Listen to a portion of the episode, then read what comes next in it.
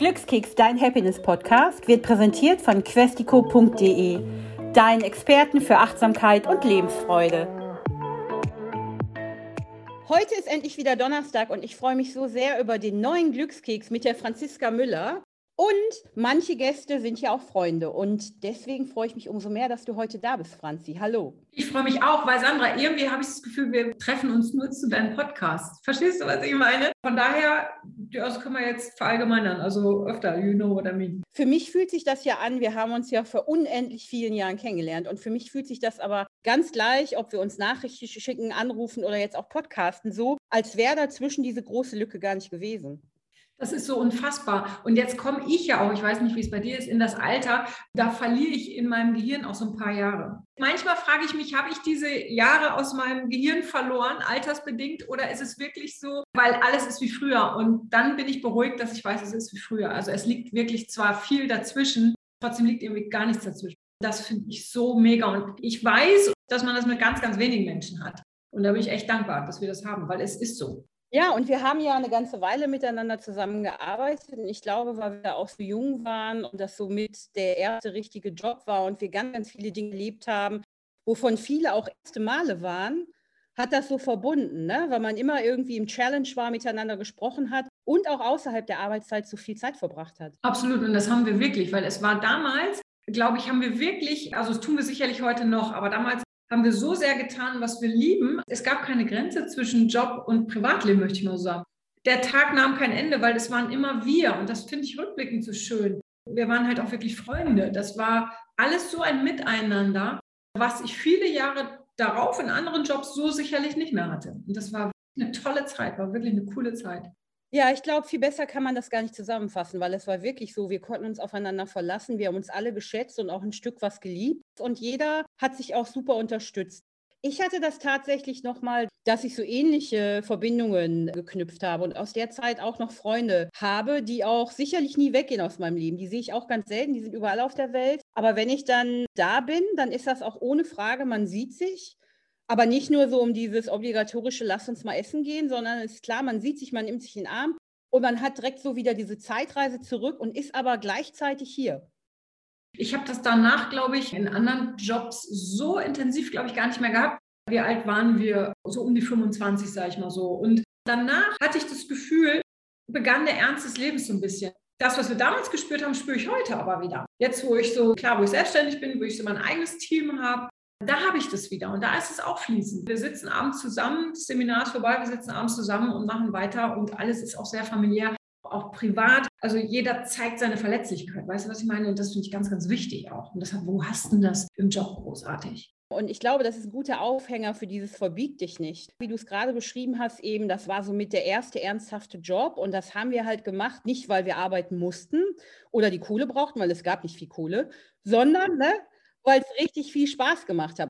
Und das war so eine Zeit, in der wir uns nicht verbiegen mussten, sondern jeder konnte so sein, wie er war. Total. Das Buch Verbieg dich nicht mehr habe ich ja nicht ohne Grund geschrieben. Natürlich ist so dieses Verbiegen irgendwie Teil meines Lebens. Das ist so der rote Faden meines Lebens. Ja, hat schon sehr früh begonnen in meinem Leben, also schon als Kind im Grunde genommen. Und äh, als wir zwei uns kennengelernt haben, da war ich schon so ein Teil aus, aus diesem Verbiegemodus raus. Ja, äh, ich hatte mich kurz vorher geoutet und bis dahin war ich noch voll im Verbiegmodus, so tun als ob. Ich glaube, dass wir das damals nicht mussten, war dieses einfach in dem Moment sein und annehmen von uns selber und von den anderen, was da war und wirklich in diesem Moment sein, nicht im Morgen denken, nicht im Gestern denken, sondern wir haben jeden Moment, was auch immer wir gemacht haben, und es gab natürlich auch Sachen, auf die hatten wir vielleicht nie so viel Bock, aber trotzdem haben wir irgendwie einander angeschaut und waren da und konnten so sein, wie wir sind und konnten uns deshalb entfalten und so viel Spaß wirklich haben bei der Arbeit. Also dann wird man plötzlich erwachsen. Grundsätzlich gibt es dann immer ganz viele Gründe, dass man so irgendwo reinpassen muss. Entweder beruflich, ne, weil man denkt, okay, ich habe den Job jetzt hier angenommen, eigentlich habe ich da nicht so Bock drauf, aber ich brauche das Geld oder ich habe halt eine falsche Entscheidung getroffen. Da kann man dann, glaube ich, sich eine ganze Zeit mit arrangieren. Aber wenn man seine Persönlichkeit oder sich selber, wenn man eigentlich jemand anders ist und versucht, jemand zu sein, um jemanden zu gefallen, dann wird es richtig schwierig und auch nicht mehr schön. Das geht halt auch nach hinten los, weil der andere spürt es. Wir denken immer, der andere merkt es ja nicht, aber der merkt das. wenn du an jemanden vorbeigehst oder jemand betritt den Raum, dass du auf einmal denkst, uff, ja, was fühlt sich hier komisch an, ja. So meistens stufen wir das ab in dem mag ich nicht oder den mag ich oder was auch immer. Aber wenn wir nicht ehrlich sind, weil wir so tun, als wären wir jemand anders, damit der andere mich mag, dann strahlen wir ja wirklich eine Lüge aus. Und äh, Menschen wollen nicht belogen werden. Deshalb stoßen wir den anderen im Grunde genommen ab. Meistens dauert es dann, bis der das merkt. Wenn das aber dann irgendwann mal rauskommt, dann ist meistens zu spät, weil dann fliegt uns alles um die Ohren. Und ich weiß, wie gesagt, selber, wie es ist, zu tun, als wäre ich jemand anderer. Zeig dich verletzlich, weil wir alle wissen, wenn wir jemanden sehen, der sich zeigt, der sich öffnet, der auch mal seinen Schmerz zeigt, fühlen wir uns verbunden, weil der belügt uns nicht. Vertrauen ihm in dem Moment mehr und er selber, also wir selber, können uns dann auch mehr vertrauen. Ich meine wirklich diese Essenz, die wir sind. Und wir alle haben ein Lachen und wir haben ein Weinen in uns. Wir dürfen auch mal das Weinen zeigen. Dieses Verbiegen geht irgendwann auf Körper und Seele. Und letztendlich, glaube ich, sind wir nur hier, wir haben nur einen Job und der ist, wir selbst zu sein. Aber das ist natürlich wahnsinnig schwer. Absolut. Und es ist ja eben auch so die mentale Gesundheit, die ja auch zum Glück immer mehr so in den Vordergrund gerückt wird ich finde es auch gut, wenn jemand offen sagt, mir geht es gerade nicht gut, weil, ne? weil dann kann man darauf reagieren. Ich zum Beispiel funktioniere total über Vertrauen. Und wenn das Vertrauen zerrüttet ist, weil du beispielsweise unklar bist oder du lügst einfach, ne? es gibt ja auch Menschen, die flunkern nicht, die lügen dir einfach ins Gesicht, drehen sich um, machen was anderes. Dann kann ich da mich nicht drauf einlassen. Aber wenn ich weiß, ich kann dir vertrauen, dann ist alles möglich. Und für mich ist es auch immer so, wenn es was wert ist, also in Beziehungen, die Frage, möchte ich das fixen?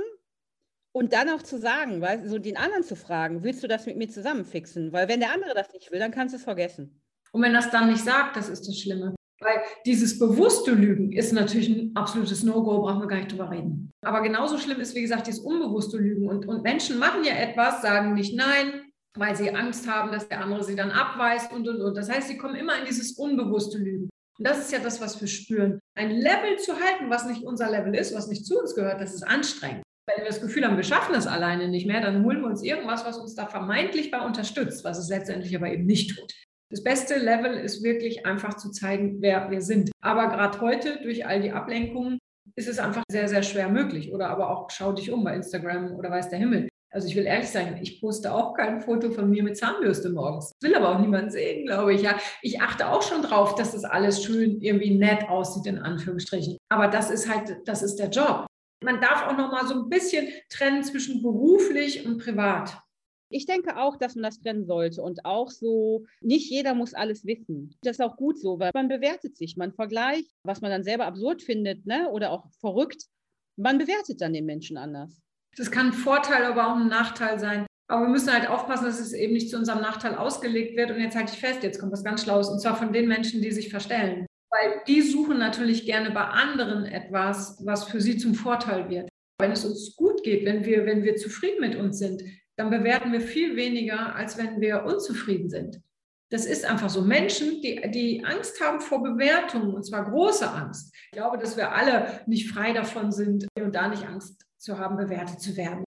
Es gibt halt die Menschen, die, die komplett aufgehalten werden in ihrem Leben, weil sie so große Angst haben, was könnten die anderen von mir denken. Und das sind aber meistens die, die die anderen viel, viel mehr bewerten, um von sich selber abzulenken. Das heißt, sobald wir merken, wow, ich bin voll im Bewertungsmodus, einfach mal nach innen schauen und fragen, okay, hat der vielleicht gerade was, was ich gerne hätte? Damit meine ich jetzt gar nicht ein schönes Auto oder Haus oder was auch immer, sondern das kann auch sein, wenn jemand sagt, oh, ist die laut, ey, die stellt sich immer in den Mittelpunkt, boah, ich kann die nicht leiden. Dass das eine Eigenschaft ist, die wir gerne hätten in dem Moment, es aber nicht ertragen, dass dieser Mensch das auslebt. Der spiegelt uns etwas, was wir gerne hätten und das finden wir doof, weil wir es nicht haben. Also immer mal wieder nach innen schauen, wenn wir uns vergleichen oder, oder andere bewerten, weil das hat zu ganz, ganz vielen Prozent äh, mit uns selbst zu tun. Und dann macht es das viel leichter und dann können wir uns weiterentwickeln, weil deshalb sind wir hier, Mensch. Niemand will doch da bleiben, wo er ist. Vor ein paar Tagen habe ich immer einen Geburtstagswunsch gelesen, du kennst es bestimmt auch. Bleib so, wie du bist. Oh mein Gott. Wer mir das mal schreibt, liegt aus meiner Kontaktliste. Weil es gibt doch nichts Schlimmeres, als so zu bleiben, wie wir sind. Es geht immer weiter und es gibt immer mehr. Es ist auch nie zu spät für Dinge. Also jetzt haben wir ja schon relativ viel erlebt, beruflich wie privat. Also ich habe auch mal mit einem Typen gesprochen, der war so Anfang 50, also noch mitten im Saft. Aber der hat eigentlich schon mit allem so im Kopf abgeschlossen. Wenn man jetzt mal überlegt, wie alt man wird, ne? du kannst halt, wenn es gut läuft, wirst du irgendwie 80.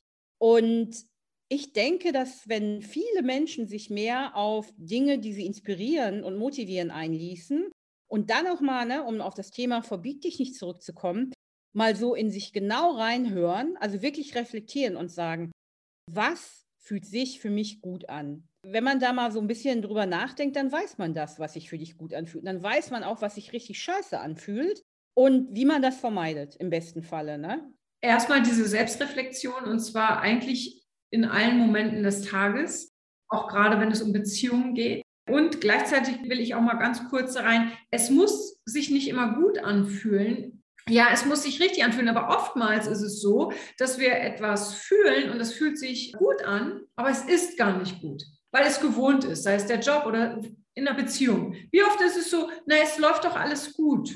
Sind wir hier, um Beziehungen zu führen, die gut laufen. Das soll Leidenschaft, Liebe, Fröhlichkeit, Spaß, das soll alles sein. Aber gut laufen kann mein Auto, ja, damit es nicht stehen bleibt. Das ist super. Die denken, es fühlt sich gut an, weil sie Angst davor haben, hinter das Gefühl zu schauen, weil sie mehr gar nicht zulassen. Vielen Menschen ist ja wichtig zu sagen, ich bin in einer Beziehung. Obwohl dann Platzhalter zu Hause auf dem Sofa sitzt, obwohl man vielleicht nach Hause kommt und immer denkt, oh, nicht schon wieder, ne? Der oder die sagt immer denselben Satz wenn ich von Dingen genervt bin oder nicht mehr so offen sein möchte ne? oder mich langweile, dann muss man gucken, ob man das noch fixen kann oder ob vielleicht die Halbwertzeit auch abgelaufen ist. Das hört sich jetzt so krass an und mir ist es auch öfter schon natürlich vorgeworfen worden, dass ich nur schwarz und weiß sehe. Aber in der Konsequenz betrachtet, habe ich dann so Episoden, in denen denke ich, das ist richtig oder das fühlt sich gut an.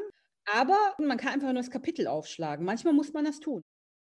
Die meisten und insbesondere Frauen, möchte ich glaube ich echt behaupten, haben so viel Angst, aus so einer bestehenden Arrangementpartnerschaft, in der ja alles gut läuft, auszusteigen, weil da so viel dranhängt, ihrer Meinung nach. Ich glaube an die wahre Liebe, ich glaube wirklich dran. Aber ich glaube auch, dass wir sie nur finden, nachdem wir schon durch andere Geschichten durchgegangen sind. Und nachdem wir auch den Mut hatten, diese Geschichten zu beenden. Viele denken ja, entweder das ist schon alles, mehr geht gar nicht. Das finde ich ganz schlimm, wenn Menschen das denken. Oder aber wenn sie denken, naja, wenn, wenn der oder die Richtige kommt, dann kann ich ja immer noch gehen. Jetzt gibt es ja irgendwie noch gerade keinen Grund. Das Ding ist nur, der oder die kann nicht kommen. Selbst wenn der oder die da ist, wird es nicht funktionieren, solange der andere nicht seine Lernaufgabe erfüllt, nämlich diesen Partner oder Partnerin zu verlassen. Und ich glaube, dass manche Dinge einfach Lernaufgaben in unserem Leben sind. Und wir alle wissen, dass so ein Verlassen nicht das Einfachste ist. Und viele warten, dass, dass der andere dann geht. Und da unterschreibe ich deinen, wie andere sagen, Schwarz-Weiß-Gedanken total. Natürlich ist es so, wenn man ein Jahr zusammen ist, dann ist eine Trennung sicherlich einfacher und dann hat man auch nicht vielleicht den gleichen Hausstand oder selbst wenn, dann ist alles easier. Wenn man jetzt aber schon, was ich, 10, 15, 20 Jahre zusammen ist, dann überlegt man sicherlich noch ein paar Wochen. Ist das richtig? Habe ich gerade eine Phase? Bin ich in einem Wechseljahr? Oder was ist hier los? Ja, man, aber ich glaube schon, dass man dann einfach vom Kopf her, weil man will ja den anderen nicht verletzen. Aber letztendlich weiß man es ab dem ersten Tag. Jeder, der so, an so einem Punkt ist, sollte sich mal die Frage stellen oder stellen lassen. Ist immer besser, wenn jemand anders die Frage stellt. Liebst du deinen Partner oder deine Partnerin noch? Und wenn nicht direkt kommt, ja natürlich, klar. Wenn dann nur eine halbe Sekunde gezögert wird, kannst du es vergessen. Dann seid einfach ehrlich zu euch ich beschäftige mich jetzt zum Beispiel gerade sehr so mit, mit Seelenpartnern, Dualseelen, Twin Flames. Und es ist so, so spannend. Und daran glaube ich wirklich fest, wenn sich zwei Seelen finden, erstens glaube ich, die können sich nur finden, nachdem äh, jeder so gewisse Entwicklungsprozesse schon mitgemacht hat. Es kann auch sein, dass beide noch in Partnerschaften sind, aber ich glaube, wenn sie sich finden, und dann zusammenkommen, dann ist es das Bereicherndste, was es gibt. Aber das finden die Menschen, die vorher auch bereit sind, ehrlich zu sich selbst zu sein, sich nicht zu arrangieren. Und ich kenne so viele und du bestimmt auch, die direkt nach einer Beziehung äh, in eine neue gehen. Und das ist okay. Das ist insofern okay, wenn man wirklich sagt, das ist es, aber nicht, wenn man da reingeht, weil man nicht allein sein will.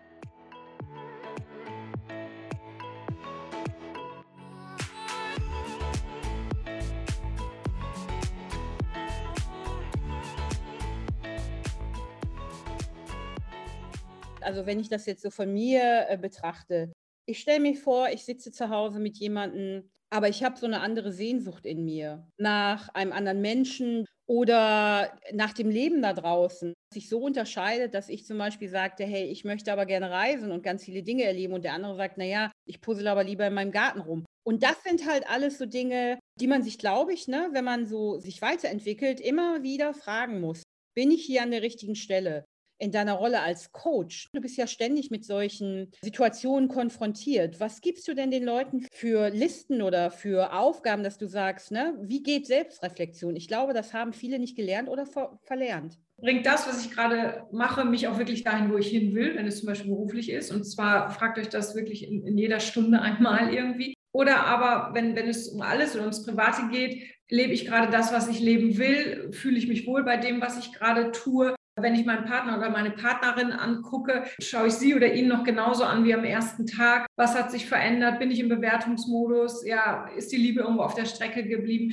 Wenn man alleine mit sich arbeiten will, muss man einfach unsagbar ehrlich sein. Und das fällt uns eben häufig schwer, so dass wir uns diese Fragen erst gar nicht stellen, weil wir das ja überdecken wollen. Wir wollen ja oft gar nicht sehen, was nicht gut läuft, weil wir wollen, haben eben Angst vor dieser Veränderung. Und deshalb ist es gut, wenn das jemand von außen macht. Ich kann es wirklich gar nicht verallgemeinern wenn, wenn Menschen zu mir ins Coaching kommen, die wissen ja nicht, was Thema ist. Die wissen, irgendwas läuft schief, aber sie kennen ihre Blockade nicht. Wenn sie sie kennen würden, würden sie ja was verändern.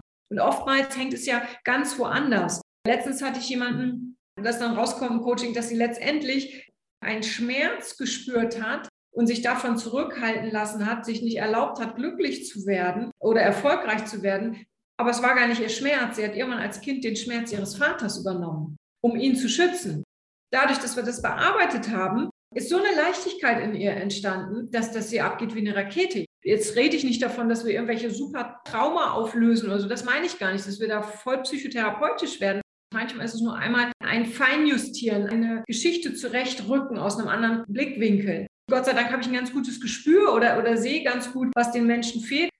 Und von daher, ich würde gerne verallgemeinern. Ich würde gerne sagen, so jetzt übernehmt diese Liste und dann wird alles gut. Ich würde gerne sagen, lest das Buch und alles wird gut. Es wird ganz, ganz viel besser, aber es kann immer noch sein, dass es dann immer noch Blockaden gibt. Sobald wir anfangen, und ich glaube, das ist der wichtigste Schritt, uns überhaupt mal mit uns zu beschäftigen. Ja, und auch da, wenn ein Schmerz kommt, und Schmerz meine ich jetzt nicht unbedingt körperlichen Schmerz, sondern seelischer Schmerz, man ist traurig, dann lass diese Traurigkeit zu. Ich hatte letztens jemanden gesagt, ich will nicht immer weinen und ich will wieder meine Kraft kommen. Ja, aber du musst weinen, du musst in diese Trauer, damit sich was verändert. Wir alle ticken so, wenn alles super gut läuft, verändern wir uns nicht. Wieso denn?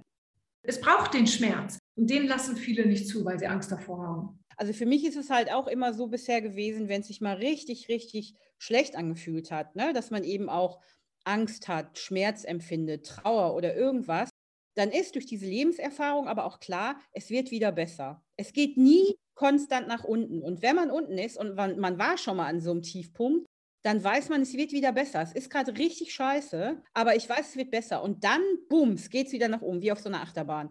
Und das macht ja die Spannung des Lebens aus. Und, und was ich da ganz wichtig finde, es gibt aber auch die, Sandra, die sagen, okay, es wird schon wieder besser werden. Und dann sitzen die da auf ihrem Sofa in ihrem Schmerz und warten und dann vielleicht noch andere mit einbeziehen, mach halt, dass es mir besser geht.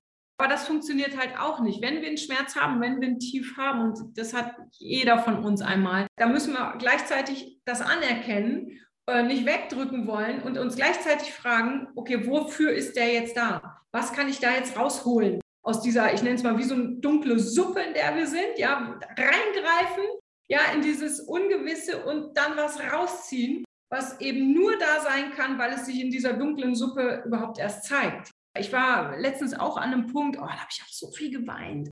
Und ich habe gedacht, das kann nicht sein. Ich dachte, ich wäre da durch. Ja, war ich auch, aber auf einer anderen Ebene. Dann zwei, drei Tage später ist etwas aufgeploppt, sage ich jetzt mal so. Gar nichts Dramatisches. Und dadurch ist dann so eine Leichtigkeit entstanden. Aber ich musste dafür nochmal durch diesen Schmerz. Aber das muss sein, und da sind wir auch ehrlich, das hört nie auf. Es gibt immer wieder etwas, weil dafür sind wir hier, um uns weiterzuentwickeln. Viele Dinge entstehen eben nur durch so ein Tal. Und das geht vorbei, absolut, es geht vorbei, aber wir müssen auch den ersten Schritt tun. Wir müssen auch was tun. Wir können nicht nur auf der Couch sitzen und warten, dass es vorbeigeht, weil dann geht es eben nicht vorbei. Und dann geht es immer weiter. Da ist es ja ganz großartig, dass jemand wie du als Coach eben reinkommt einige Menschen brauchen auch so jemanden, der dann nicht sagt, was sie hören wollen. Ne? Das ist ja auch so ein Phänomen, dass es einige Menschen gibt, die hören dann sich bei drei Leuten um, aber eigentlich wollen sie nur das hören, was sie sich selber bestätigt haben. Oder aber sie ziehen Karten. Es gibt ja diese ganzen Glückskarten und Engelkarten. Ich will ehrlich sein, ich habe da auch das eine oder andere Kartenset. Ich liebe das ab und zu. Aber wehe, jetzt halte ich fest, wehe, ich ziehe eine Karte, die mir nicht gefällt. Dann denke ich, ach, so ein Scheiß. Dann lege ich das zur Seite. Weil wir wollen ja das hören, was wir gerade hören wollen. Es ist so. Ja, als Coach, ich bin oftmals, weiß ich oftmals, dass die Leute sich genervt fühlen von mir, weil ich eben die Sachen sage, die sie nicht hören wollen. Letztendlich sind sie dankbar, klar, aber in dem Moment habe ich echt so eine Rolle, da darf es in mir auch nicht um Bewertungen gehen. Da bin ich auch echt, da ist mir scheißegal, was die anderen denken weil ich eben Dinge sage oder frage eben auch häufig, die, die sie die selber gar nicht fragen wollen. Aber es ist eben wichtig. Also wenn ich mir selber was vormache, ist ja nicht aktives Lügen, ist eher so, ich mache mir was eine andere Realität vor. Du weißt ja, dass ich ganz gerne in Venedig auch bin. Ich kann dann einfach sein. Ne? Das ist eine kleinere Dimension, da ist mehr Ruhe. Und ich ziehe halt unglaublich viel Kraft aus der Ruhe. Das ist äh, verrückt, ne? weil ich ja eben auch ein sehr aktiver, extrovertierter Mensch bin und mega viel Bass um mich herum. Ich will immer irgendwie meinen kleinen Kopf aufmachen, da müssen ganz viele Sachen rein, wie in so ein Trichter. Aber ich brauche auch diese aktiven, passiv Ruhephasen. Ich kann stundenlang an einer Stelle sitzen und aufs Wasser starren. Aber ich kann da so lange sitzen, bis das Licht aus ist, bis die Sonne untergegangen ist. Und ich gehe nach Hause und fühle mich so, diese Ausgeglichenheit, ne? das kann ich fast nicht in Worte fassen. Wir sehen uns ja hier auf Video die ganze Zeit und du hast ja gesehen, wie ich hier permanent nicke und ja, ja, ja, ja, weil mir geht es genauso, Sandra. Es gibt einen Teil in uns, der einfach Juhu und gib ihm, gib Gas, gib Vollgas und Input und Juhu, ja, so durchs Leben rast auch so ein bisschen und ganz viel Spaß hat und so. Aber es gibt in mir eben auch diesen Teil, der die absolute Stille und Ruhe braucht. Das ist mir witzigerweise, ich glaube, erst noch gar nicht so lange bewusst, vielleicht lass es seit einem Jahr sein oder vielleicht bewusst, aber dass ich es zulasse. Was bei dir Venedig ist, ist bei mir Sylt. Und ich war jetzt drei Wochen auf Sylt und du kannst mich auch stundenlang ans Meer setzen. Ich schaue mir die Wellen an und habe vielleicht noch einen schönen Song im Ohr und da kann ich sein.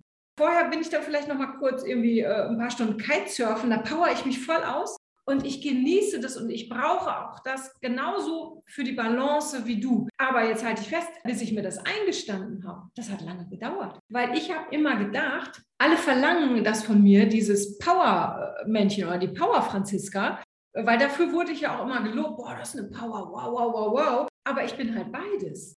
In meinen Coachings kann ich immer alles super. Also da bin ich wirklich super, ja. Aber oft ist es ja so, dass es dann manchmal im Privaten noch so ein bisschen schwerer fällt. Und das ist eine mega Erkenntnis für mich, dass ich nicht immer die laute Power, also laut meine ich gar nicht, aber immer die fröhliche und immer gut drauf und juhu, sondern es dürfen auch mal die leisen Töne sein, weil ich brauche das. Ich brauche das total für die Balance. Und das finde ich so spannend, dass es dir genauso geht. Ich kann das gar nicht beschreiben, das Gefühl. Ist aber sehr schön und ähm, sehr erfüllend, diese Ruhe auch wirklich zuzulassen, wie du das sagst. Und auch nicht das Gefühl zu haben, ich verpasse gerade was. Dieses Phänomen Fear of Missing Out. Also ich kann auch super mal gar nichts machen. Ne? Also das ist halt auch so ein Talent, dass man dann nicht denkt, ach, jetzt habe ich aber drei Dinge verpasst. Diese Ruhe zulassen. Ich war letztens beim Kiten und auf einmal war der Wind weg. Wir wollten gerade alle mit unseren Schirmen ins Wasser und dann war der Wind weg. So, und jetzt stehe ich mit meinem Kite-Trainer am Wasser. Der Wind war so schwach, wir konnten den Schirm oben in der Luft halten. Und wir standen eine halbe Stunde nebeneinander, haben aufs Wasser geguckt, so in die Ferne und haben nichts gesagt waren einfach nur da und haben auf den Wind gewartet.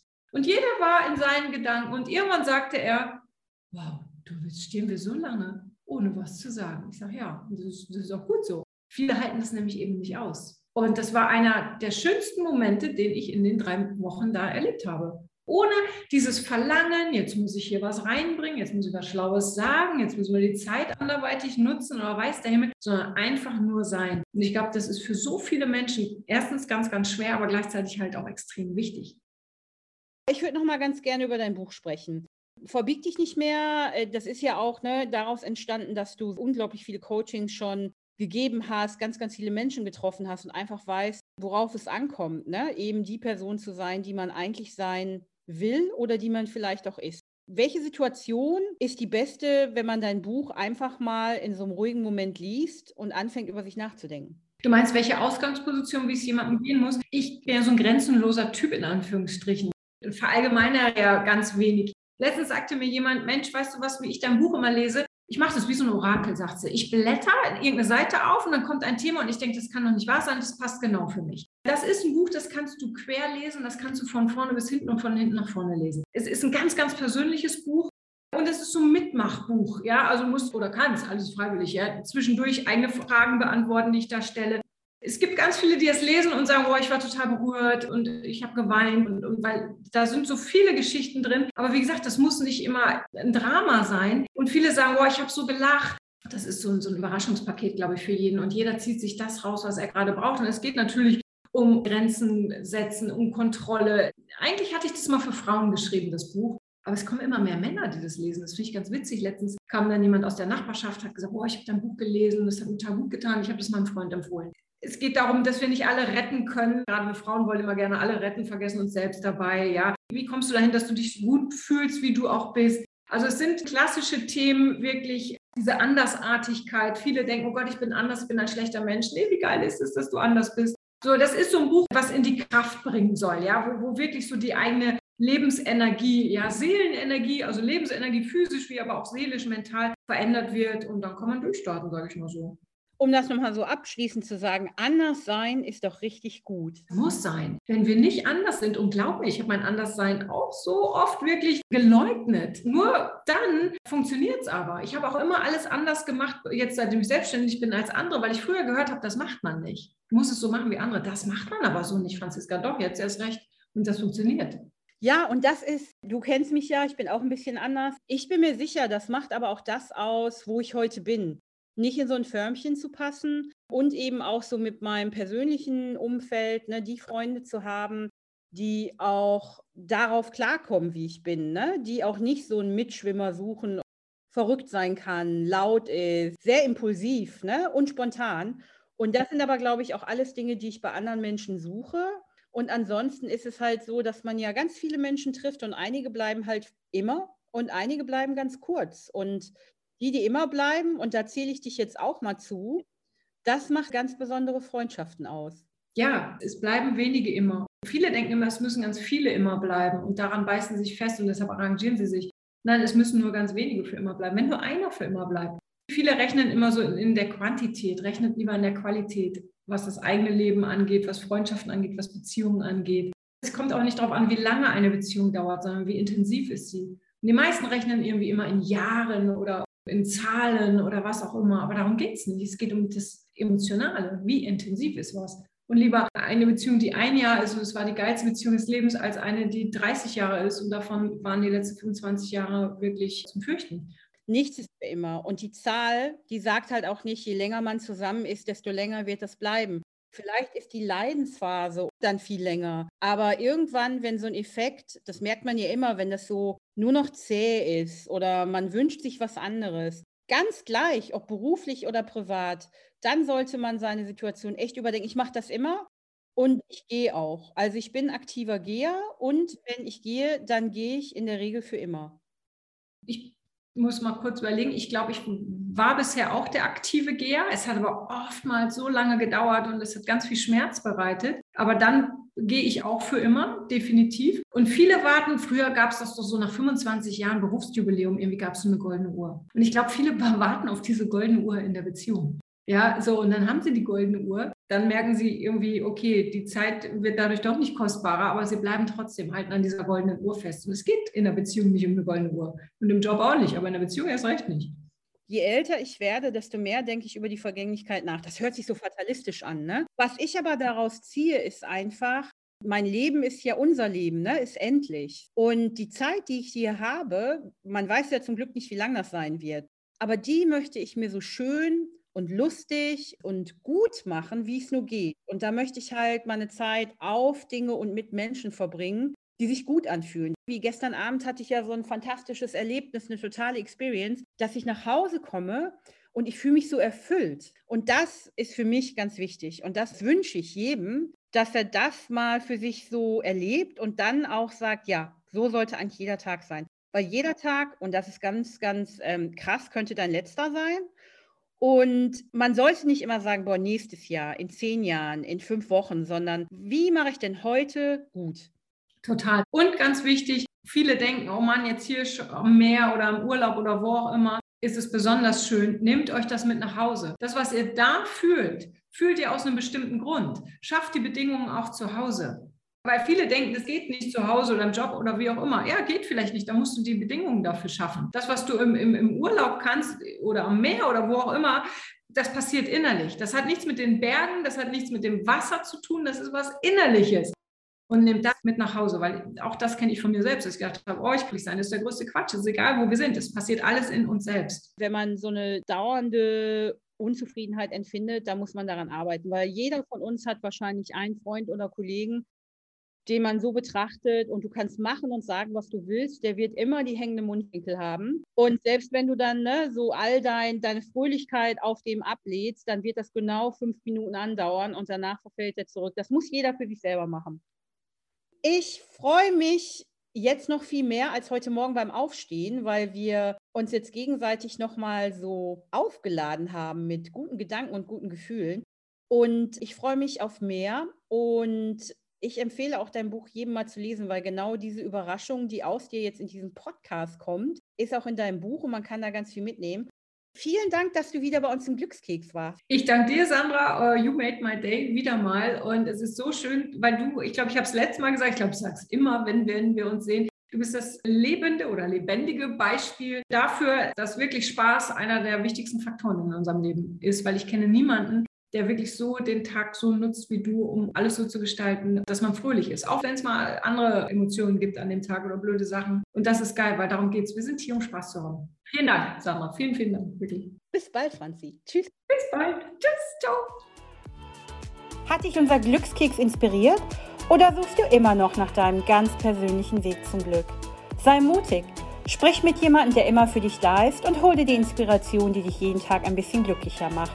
Jetzt auf www.questico.de.